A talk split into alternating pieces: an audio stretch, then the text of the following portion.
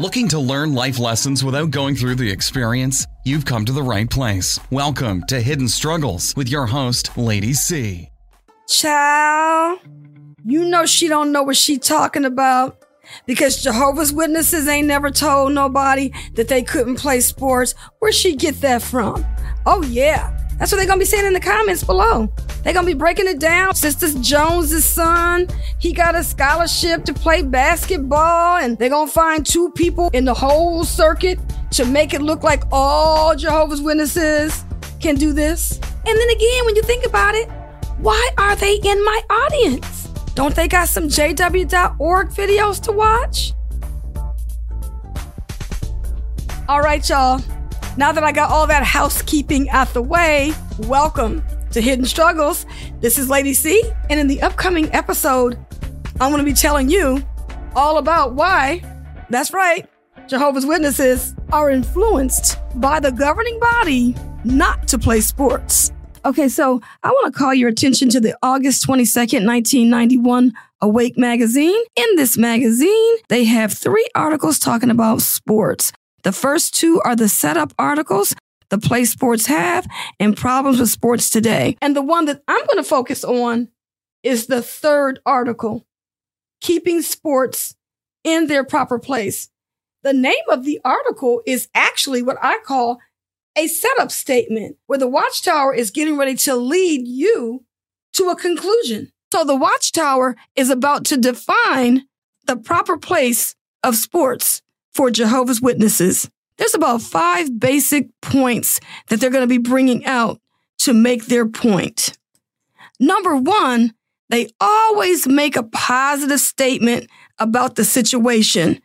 When people play their favorite sports, they feel exhilarated as their bodies respond and perform feats of skill or endurance.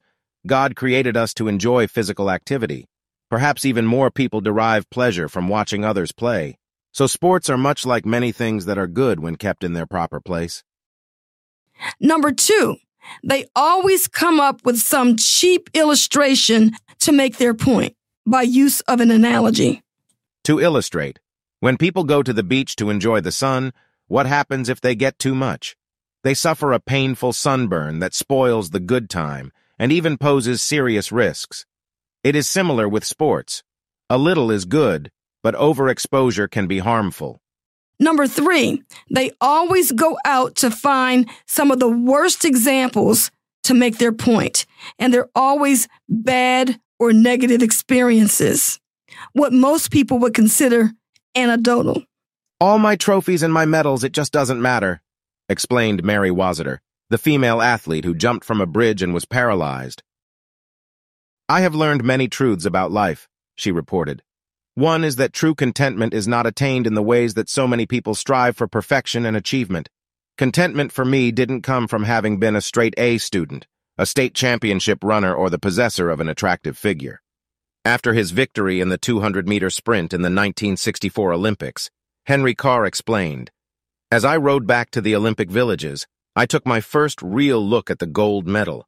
I actually asked myself, what in the world? For all these years I have been working hard, and to receive this? I was mad when I should have been happy. It was a real letdown. Number four, they make a point to find someone who has high credentials, someone in the world of academia, maybe a doctor, someone that they can use to help them support their statement. Putting matters rather harshly into focus, sociologist John Whitworth noted, at the end of the game, all you have is a list of statistics. It all seems rather rootless. However, I suppose that fits with our society. The undue importance attached to sports today throws everything out of perspective. I got a chance to find out what the sociologist said and the context that he made the comment. Check it out. There's an article located in an online version of the Vancouver Sun, written by Douglas Todd published on December 22, 2008, titled, Are Trevor Linden and Mats Sundin Bigger Than Jesus?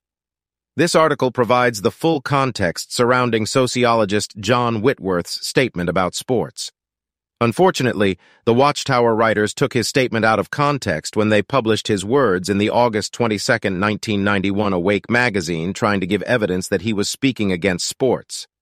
After reading the article, you will quickly notice that Whitworth was making a comparison about religion and sports when he said, Sports don't give the ultimate things which religions claim, such as ultimate meaning in life or salvation. The Watchtower writers lifted his next statement and printed it in their article titled, Keeping Sports in Their Proper Place, in an effort to substantiate their claims about how we should view sports, when in fact, he was simply showing the difference between religion and sports. Can you believe that the Watchtower took his statement out of context? And last but not least, number five, where they always march out of scripture trying to prove their point from a biblical standpoint. And in this case, 1 Timothy 4 8. For physical training is beneficial for a little, but godly devotion is beneficial for all things, as it holds promise of the life now and the life that is to come.